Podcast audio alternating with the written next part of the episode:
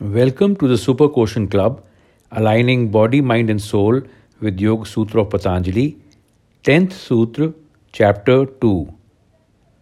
Te pratiprasav sukshmaha. The subtle sources of misery can be dispelled by resolving each in its own cause or by confronting each of them with its own true opposite. The five causes of suffering are subtle at their source. We have earlier seen that the past experiences leave subtle impressions on our mind. In the psychological language of yoga, they are called sanskar, subtle and fine sanskar.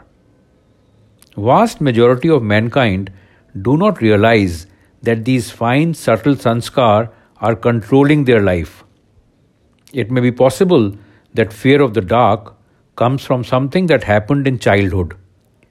Or the reason for being short tempered could be because of something that may have happened during school time. Like a record player, we tend to fall in their subtle grooves and veer towards playing the same tunes that strengthens that behavior. This leads us to think that this is the way we are and that we have to live with it.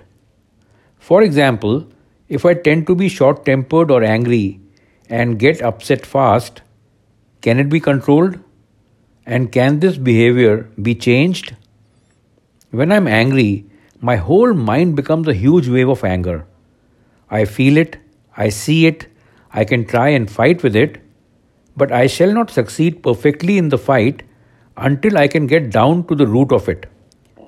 A man says something very harsh to me, and I begin to feel that I'm getting heated. And he goes on until I am perfectly angry, and then I forget myself, identifying myself totally with anger. When he first began to abuse me, I still thought, I am going to get angry. Anger was one thing and I was another. But when I became angry, I was anger.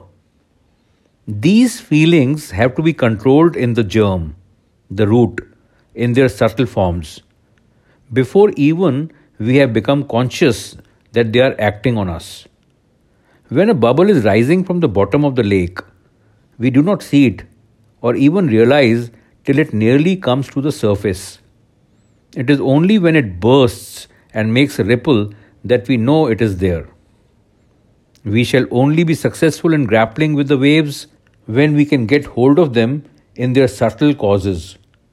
Until we can get hold of them and subdue them before they become gross, there is no hope of conquering any passion perfectly. To control our passions, we have to control them at their very roots. Then alone shall we be able to burn out their very seed. As fried seeds thrown into the ground will never come up, so these passions will never arise. As Patanjali says, the subtle sources of misery can be dispelled by resolving each in its own cause.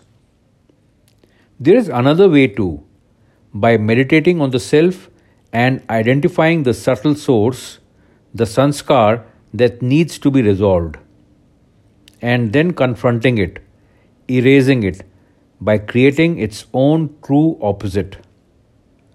To create the fine, subtle sanskar, we have to begin with the big waves and come down and down. For instance, when a big wave of anger has come into the mind, how are we to control that? Just by raising a big opposing wave. Think of love.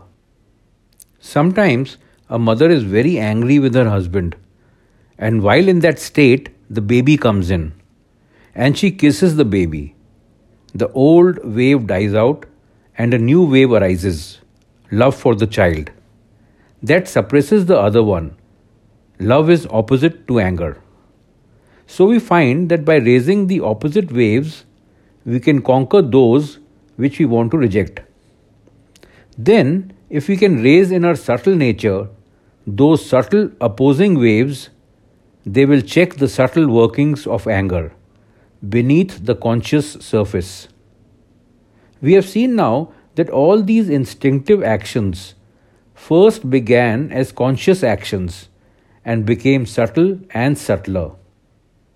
So, if good waves in the conscious chit be constantly raised, they will go down, become subtle, and oppose and erase the sanskar forms of evil thoughts. As Patanjali says, the subtle sources of misery can be dispelled by resolving each in its own cause, or by confronting each of them with its own true opposite.